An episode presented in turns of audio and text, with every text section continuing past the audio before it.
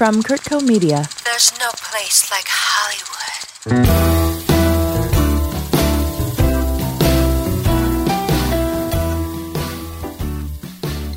Welcome to Hollywood Unscripted. I'm your host, Scott Tallal of the Malibu Film Society. It's our New Year's Eve episode, and for that, we have a very special guest. He's produced and written more than a dozen feature length documentaries, which have collectively won one Primetime Emmy and been nominated for four others, plus one Academy Award. He's also written three books, one of which seems like the ideal selection to talk about on New Year's Eve of all the gin joints stumbling through Hollywood history. Mark Bailey, welcome to Hollywood Unscripted. Thanks, Scott. Thanks for having me. Let's talk about the book. What inspired you to write of all the gin joints? This is sort of a follow up to an initial book, which was a book about hard drinking writers. And that I did as I did this with my partner, Ed Hemingway, who's an illustrator. And, and the name is not a coincidence. He is the youngest grandson of Ernest Hemingway. Yeah, he is. I think that the first idea for the book came from him and was born out of that sort of family circumstance. He had this idea about his grandfather and writing about well known, highly regarded hard drinking writers. It was called Hemingway and Bailey's Bartending Guide to great American writers. It was a great book to work on. It had a lot of cocktail recipes, and they were sort of from the classic era. And these writers were Eugene O'Neill and William Faulkner and F. Scott Fitzgerald. And the stories were wild and you were sort of cast back to a different era where there was a different social norm and a different code of behavior. And we tend to look back and think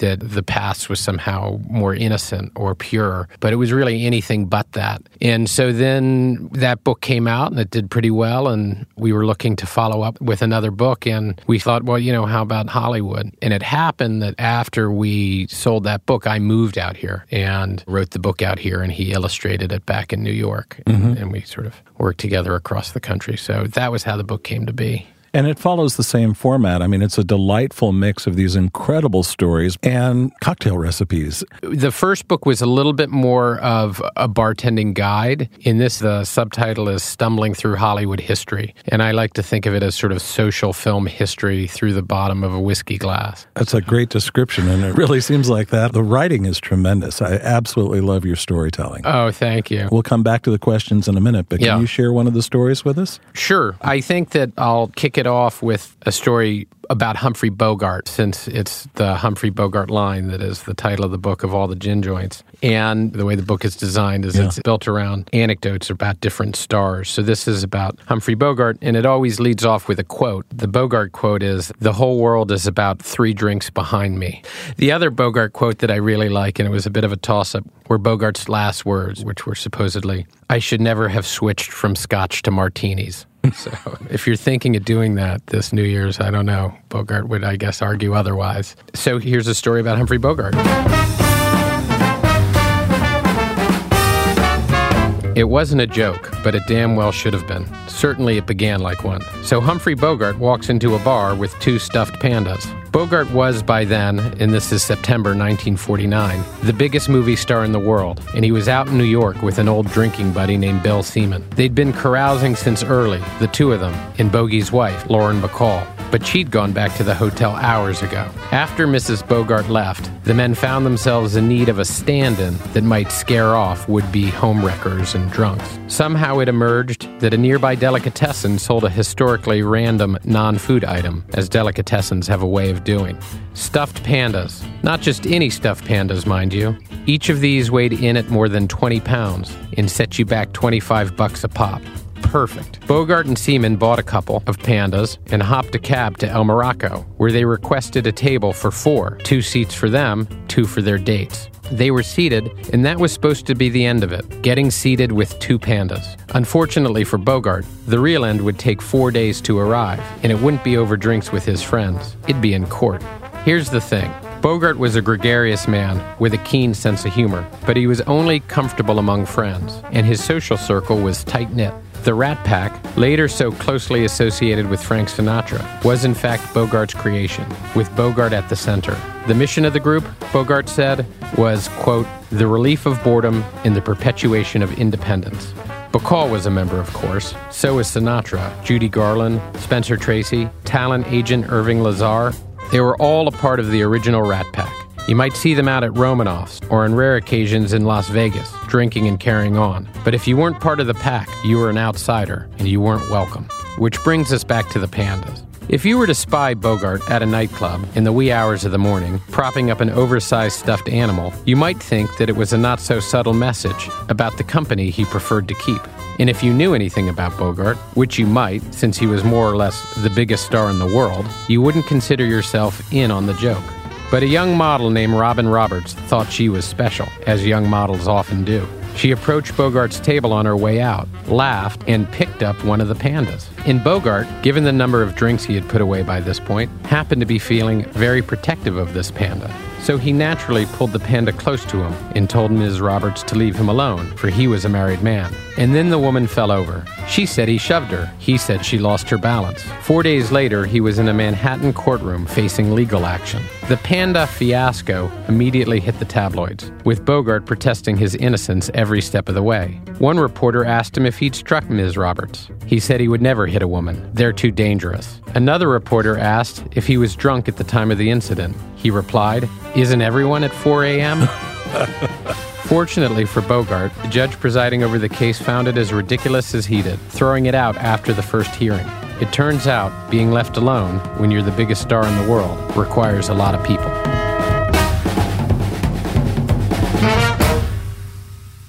That's great.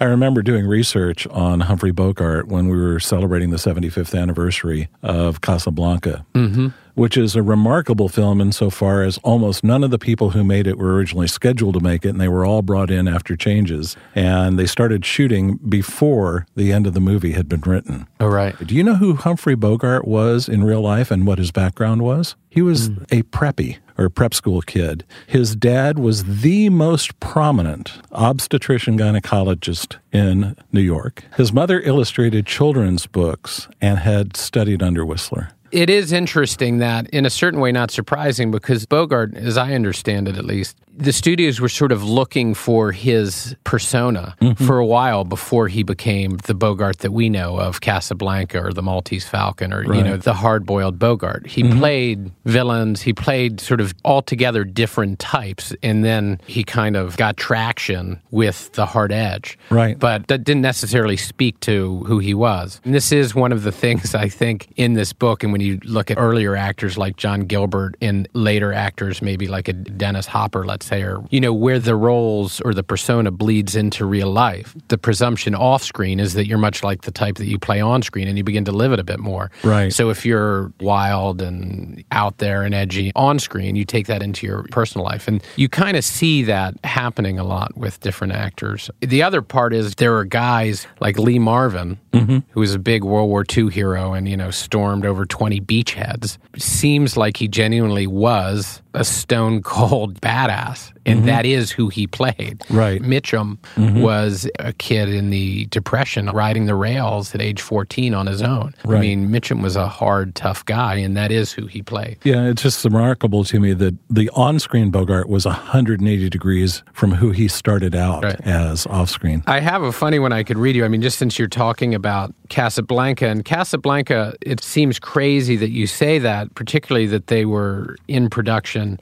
before the script was done, because it seems like such a tight film. Mm-hmm. And when you wonder how these giant, hugely financed movies go pear shaped and who let that happen. I often think it's sort of is the rush into production and you're trying to accommodate actors' schedules and you have them and you have to go, go, go, and the script isn't ready mm-hmm. and then it comes out muddled. But let me read you one. This is Beat the Devil, which is a 1953 John Huston film that mm-hmm. he did with Bogart. One of the things that the book has is we also talk about a number of different film sets that were particularly wild or dysfunctional. And this one taps into some of that and has some fun folks in it. John Huston's Beat the Devil was a total disaster almost from the start. Maybe a total disaster is a little strong, since by some miracle nobody actually ended up dead. The film, directed by Huston and featuring Humphrey Bogart, Jennifer Jones, Peter Lorre, and Gina Lollobrigida, was to be shot largely on location in a little town called Ravello in Italy, a picturesque mountain village that's high up on the Amalfi coast. There were some early warning signs. First, the sexy Italian actress, Lollobrigida, had never been in an English speaking film before. This, most likely, was because she could barely speak English. Like, none almost. Second, traveling into Ravello, the Italian chauffeur driving Huston and Bogart got into a car accident. John Huston was fine, but Bogart was pitched forward, cracking some teeth and badly gouging his tongue. So even before shooting commenced, the female lead couldn't speak English, and the male lead couldn't speak at all. And third, to complicate things even further, neither Lollobrigida, nor Bogart, nor the rest of the cast had yet to see any of their lines. The reason being that Huston had thrown a party the weekend before the start of principal photography, during which he tore up the entire script. It was a tearing up the script party. Apparently, the original draft had run into trouble with the motion picture production code, and nobody liked it very much, anyways. Huston decided to fly novelist Truman Capote over to Italy to write the new script on a day to day basis as they shot. Capote would work through the night, and pages would be handed out to the cast in the morning. Lollobrigida would learn her lines phonetically. Bogart, until his mouth healed, would mime his lines, which would later be dubbed. Conceivably, it could have worked had only the cast and crew not decided to embark on a bender of legendary proportions. Capote, or Capozzi as Bogart had begun to fondly call him, soon began to feel that Bogart and Huston were trying to kill him with their dissipation. He described everyone as half drunk all day and dead drunk all night, noting that once, believe it or not, I came around at 6 in the morning to find King Farouk doing the hula hula in the middle of Bogart's bedroom.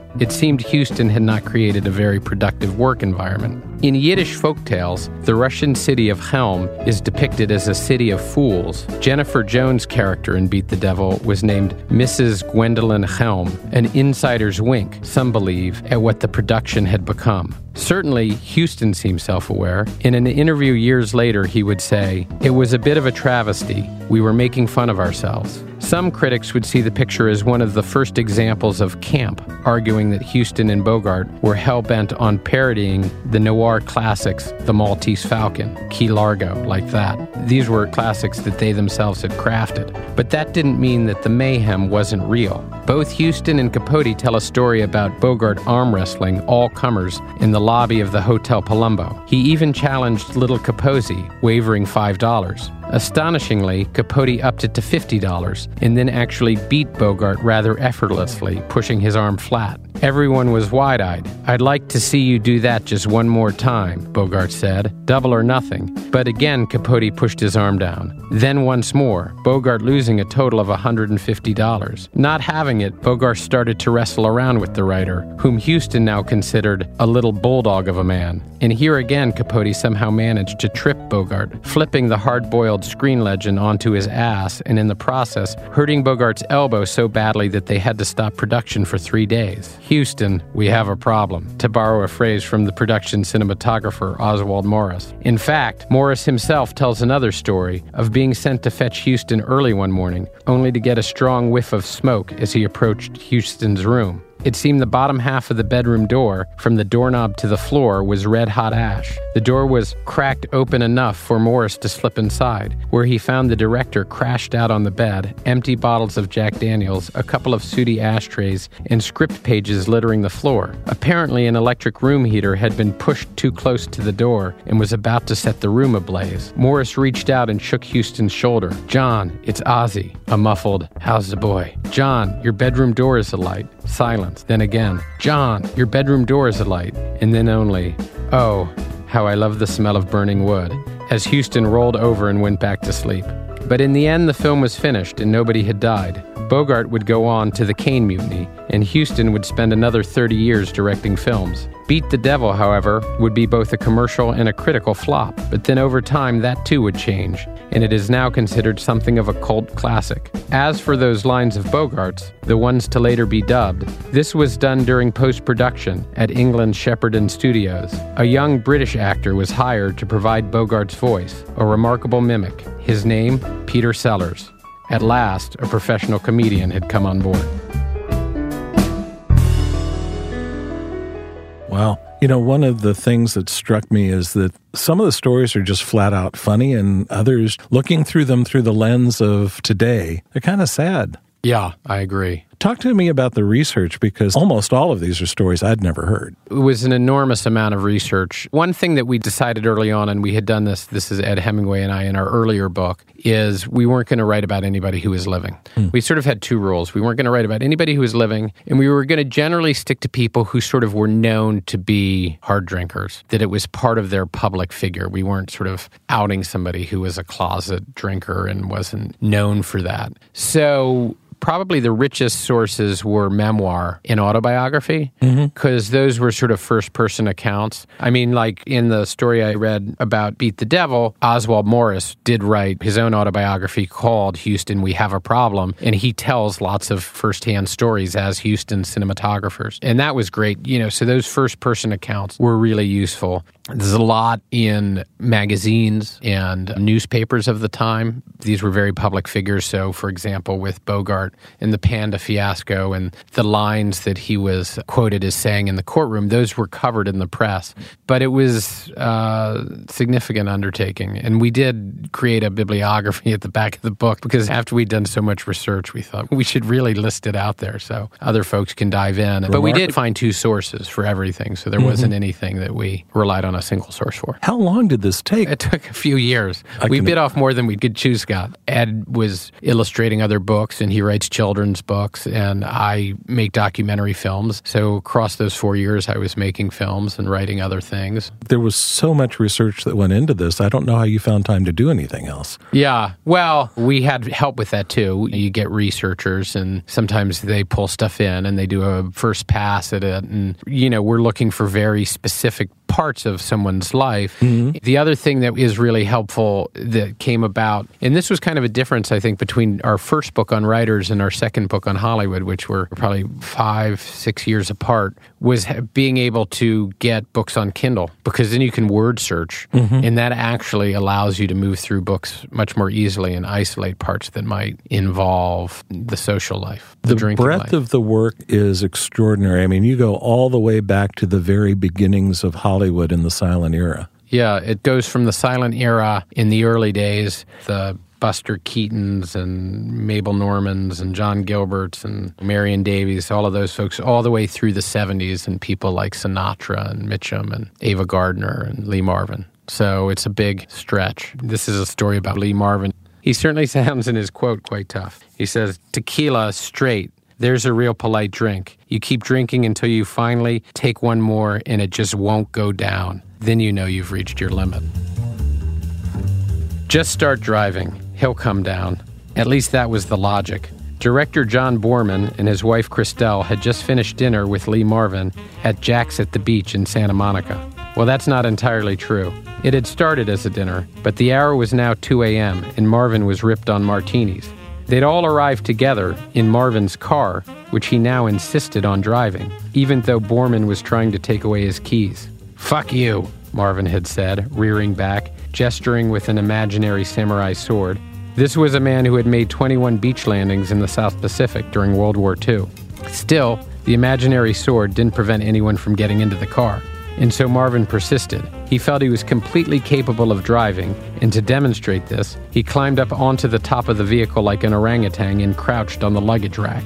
Pity poor John Boorman, the British filmmaker who was directing his first American feature, Point Blank, with Marvin as the lead.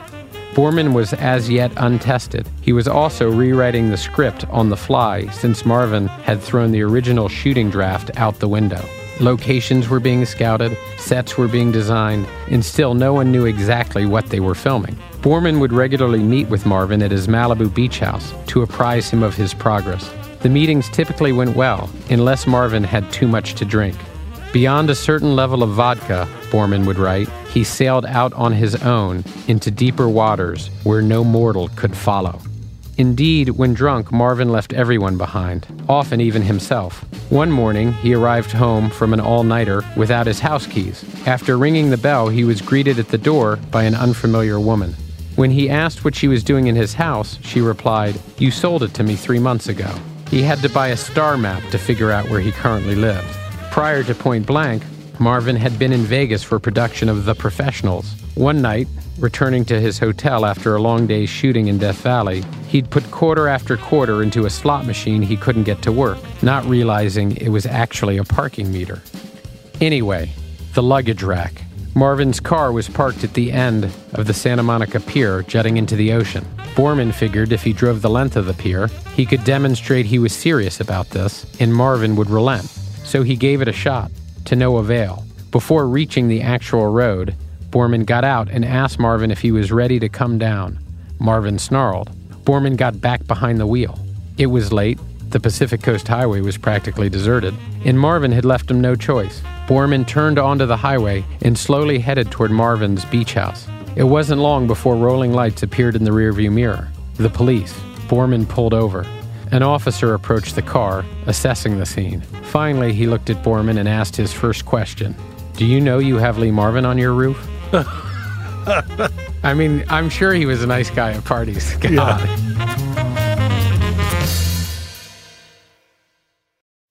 Hi, this is Chris and Jenny from When Last I Left. We were just talking about how the holidays are over and we're a little bit bummed. We're a little bit bummed. But you know what? I think we can keep the holidays going. How? By buying gifts for ourselves. Okay, I like what you're thinking. If you go to vicesreserve.com and you use the code podcastvip, Mm-hmm. you get 15% off everything in the store. So it's like Vices is still giving us Christmas presents. That's amazing. Podcast VIP, vicesreserve.com, 15% off everything. What are we waiting for? well, let's go. Let's go. Vicesreserve.com. I'm going.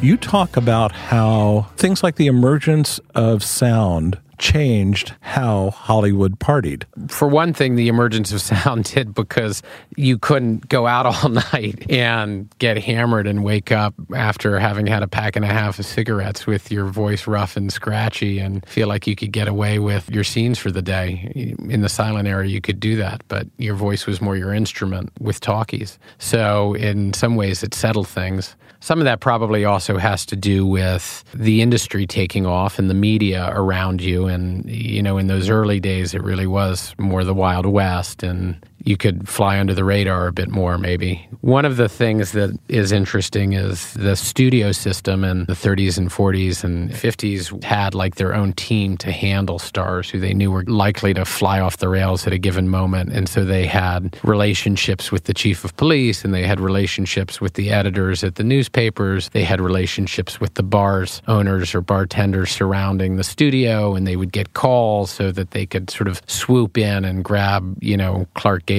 from a car wreck before the newsmen got there or before it hit the papers. So Right. that idea of having your own celebrity handlers, wranglers is kind of an interesting. Yeah, but even in the early days of the talkies, there are still legendary stories, legendary parties. This goes back to like Tallulah Bankhead and those. Yes. Yeah, there's some. I mean, Bankhead in, in some ways, and she's a good example of somebody who was kind of famous for being Tallulah Bankhead. She described herself, I always like this, pure as driven slush. But talk about her parties because those were Oh, yeah. You read about these folks and they just seem so giant, painted with such thick, bright strokes in terms of their personalities and their behavior and their reputations. But Tallulah Bankhead, who came from an upper crust Alabama family, by the way. So there is that, as you pointed out with Bogart. And her father was the former Speaker of the House, actually. But the quote that begins Tallulah Bankhead is My father warned me about men and alcohol, but he never said anything about women and cocaine. Probably the best part she ever played was herself. Sure, Tallulah Bankhead occasionally received good notices for her stage and screen performances, but her fame rested almost entirely on the strength of her off screen self, a hard drinking, libidinous force of nature. It's likely even her peers could only tell you a handful of the 20 film roles that she played, but her alcohol and cocaine fueled affairs were legendary. There was the time she threw a dinner party at her estate, which was called Windows, and passed out, face in soup bowl, before the champagne was even poured. Or how she bragged of having bedded over 500 men and women. Bankhead, by the way, often described herself as ambisextrous. And then there was the nudist thing. Bankhead would often answer the door completely naked. This was before the years in which he consumed five packs of cigarettes and two fifths of old granddad bourbon a day. She claimed she could drink a bottle in 30 minutes. She took up residence at the Elysee Hotel, nicknamed the Easy Lay. In Burgess Meredith's memoir, So Far So Good, the actor talks about first meeting Bankhead. He arrived at a party in her suite only to find Bankhead stark naked, passing out cocaine and booze to guests. Having finished her hostess duties, she confided that she was dying of, quote, the grand desire, and subsequently pulled young Meredith into her bedroom. Apparently, the moaning and groaning were operatic, but just before consummation, Bankhead pushed him aside, saying, For God's sakes, don't come inside me. I'm engaged to Jock Whitney. That would be the son of famed businessman Payne Whitney. Bankhead would forever maintain, What I do with my bits and pieces is my business. And for every fan that I lose who's stuffy, two more come along who approve of my lifestyle. And indeed, Bankhead's escapades were funnier and more risque than any film comedy she could have hoped to act in. A legendary such incident occurred the summer of 1933, two years after she returned from a triumphant decade long stretch in the London Theatre. In the mood for an extended party, Bankhead did what any in the know actress would have done in those days. She showed up resplendent in a heavily beaded gown and diamonds at the Garden of Allah. She spent most of the evening making eyes at Johnny Weissmuller, the Olympic gold medal swimmer who had just made his Hollywood debut as Tarzan. But by five in the morning, she had grown tired of simply wondering what lay hidden beneath his loincloth. There are at least two different versions of what happened next. One is that Tallulah, having thus far failed in her advances on Weissmuller, decided to pull a damsel in distress, fling herself into the pool fully clothed, screaming that she was going to drown if someone didn't save her. Someone like, perhaps, the Olympic swimmer standing nearby. The other version is that she and Weissmuller drunkenly dove in together. Whatever the beginning, the stories share their most crucial detail its ending. Once in the water, Tallulah's dress and diamonds found their way to the bottom of the pool, and she found her way into Weissmuller's arms, naked. He carried her out of the pool. The gathered revelers stared at the spectacle of Tarzan and the naked socialite. Everybody's been dying to see my body, Tallulah told the remaining partiers. Now you can.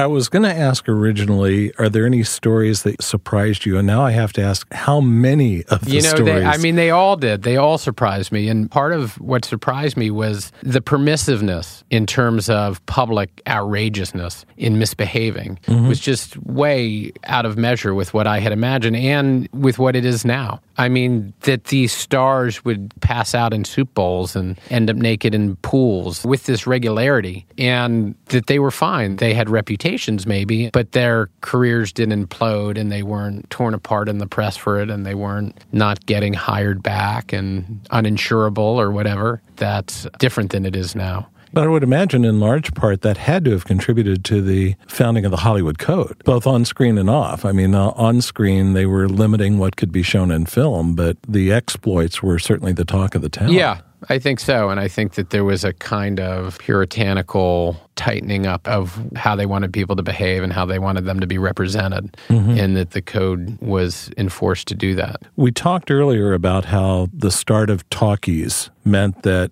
suddenly you had scripts. You had to have lines that had to be memorized and performed. Yeah, well, that's another point too, which I didn't bring up, is that you did have to do you know more work in preparation and remember your lines, and that also maybe put some limits on the revelry. but what other changes happened over the years in terms of how Hollywood was partying? Well, I mean, I think a big change that happened was people shooting on location much more and the ease of moving equipment and the desire to go to different locations and film. In some ways, that started early, and Chaplin was doing that, and people were doing that. But for a lot of the years, and it seems to me, the first half of the last century, so much of production was happening in town on studio lots. So it kept all the actors in town. They lived here and they worked here. Mm-hmm. And in that way, they went out to these places, Chasen's and Romanoff's and Ciro's and the Polo Lounge and the Brown Derby. They were just places where they knew they would be sort of welcomed and protected and also seen. And then they would find each other there. And so, in that way, I think it was a hard charging community that it maybe became less so over time when people could live in different places and went and worked for months in New Orleans or in, you know, Atlanta or mm-hmm. wherever. Aside from the personalities, you talked about the places that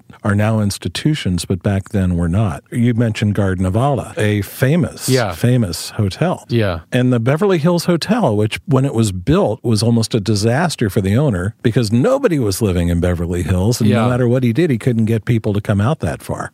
I mean, one of the things that was interesting for me in moving to Hollywood and writing about these places was looking for ones that were still around, and mm-hmm. not so many of them are. I mean, the Beverly Hills Hotel is, and Musso and Frank Grill is, but there's a lot of other places. You know, Garden of Allah is not, Cock and Bull, like different ones. And yeah, these contributed to partying, and it was an important ingredient in making it all happen. The book does talk about different places, sometimes like the case of the Brown Derby, which had a cocktail, the Brown Derby, whether they invented the cocktail themselves or it was invented and named after them, which is one of my favorite cocktails, which is bourbon and grapefruit juice and honey syrup, or the Cock and Bull, which is credited with inventing the Moscow Mule and had to do with the fact that the owner of the Cock and Bull was making and distributing his own brand of ginger beer. And he found himself saddled with too many cases of Smirnoff. And he had a surplus of his own brew that he was hoping wouldn't go bad. And so, in this sort of desperate bid, he kind of poured it all together. He decided, well, I'll just mix my remaining ginger beer with this vodka and added some lime and served it up. And he served it actually in the copper mug. And one of the actors who hung out there was a great character actor, Broderick Crawford, who was sort of a giant man and a big drinker. And he apparently was the first customer to give it a try. He liked it a lot. He said it had a bit of a kick to it. So that's how the Moscow Mule was born the drink with the velvet kick.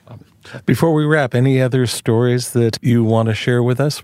Well, I could read a fun one about Ava Gardner. There's a lot of men who were hard drinking and big screen personalities in that way, but there was also a lot of women out here who were having their own fun and wild time. And Ava Gardner has perhaps my favorite quote in the entire book A party isn't a party without a drunken bitch lying in a pool of tears which maybe you can think about for your New Year's party. Probably not a good goal to shoot for um, now that I think about it. So, the story on Ava Gardner, I'll read from that. We had a wonderful time. That was all she would say. Ava Gardner and Frank Sinatra had met before, years ago at Mocambo, back when she was still married to Mickey Rooney. Sinatra had led with a soft open, something to the effect of wishing he'd gotten to her first. Gardner found him charming. They'd bumped into each other a few times since, at various nightclubs. There'd even been a dinner date once, after she'd left Artie Shaw. They kissed a bit at the end of the evening, but Sinatra was still married to Nancy and had kids, so she hadn't let it get too far.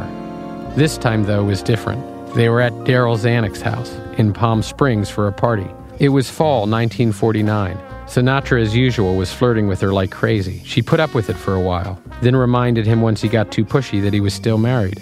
No, he insisted. He and Nancy were finished, for good. And seeing as he was now available, would she be interested in going for a drive? Gardner grabbed a fifth of whatever for the road.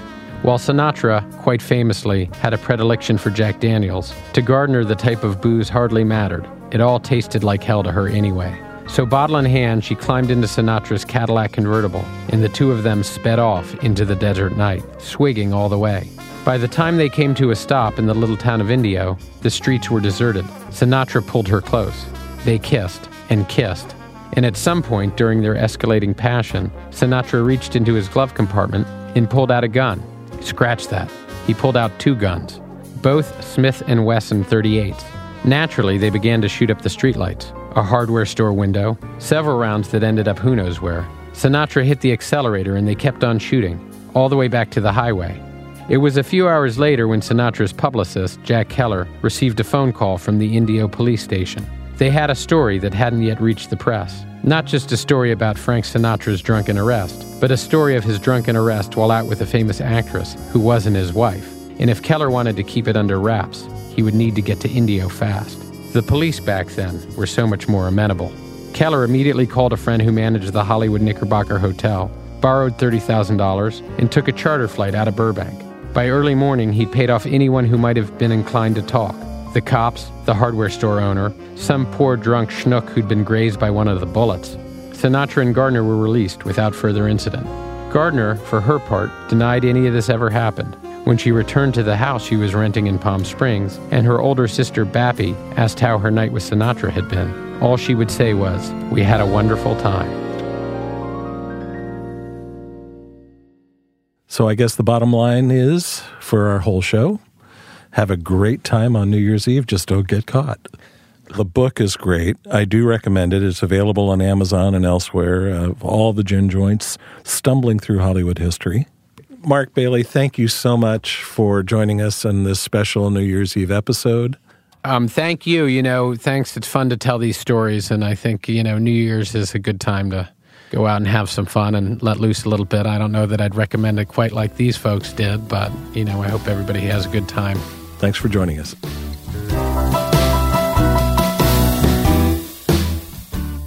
Hollywood Unscripted is created by Kurtco Media and presented in cooperation with the Malibu Film Society. This episode was hosted by Scott Tallal, with guest Mark Bailey. Produced and edited by Jenny Curtis. Sound engineering by Michael Kennedy. Recorded at Kurtco Media's Malibu Podcast Studios. The executive producer of Hollywood Unscripted is Stuart Halperin. The Hollywood Unscripted theme song is by Celeste and Eric Dick. Please rate, review, and subscribe to this podcast. Thank you for listening and have a happy new year.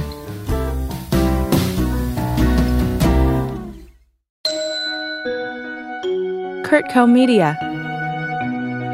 Media for your mind.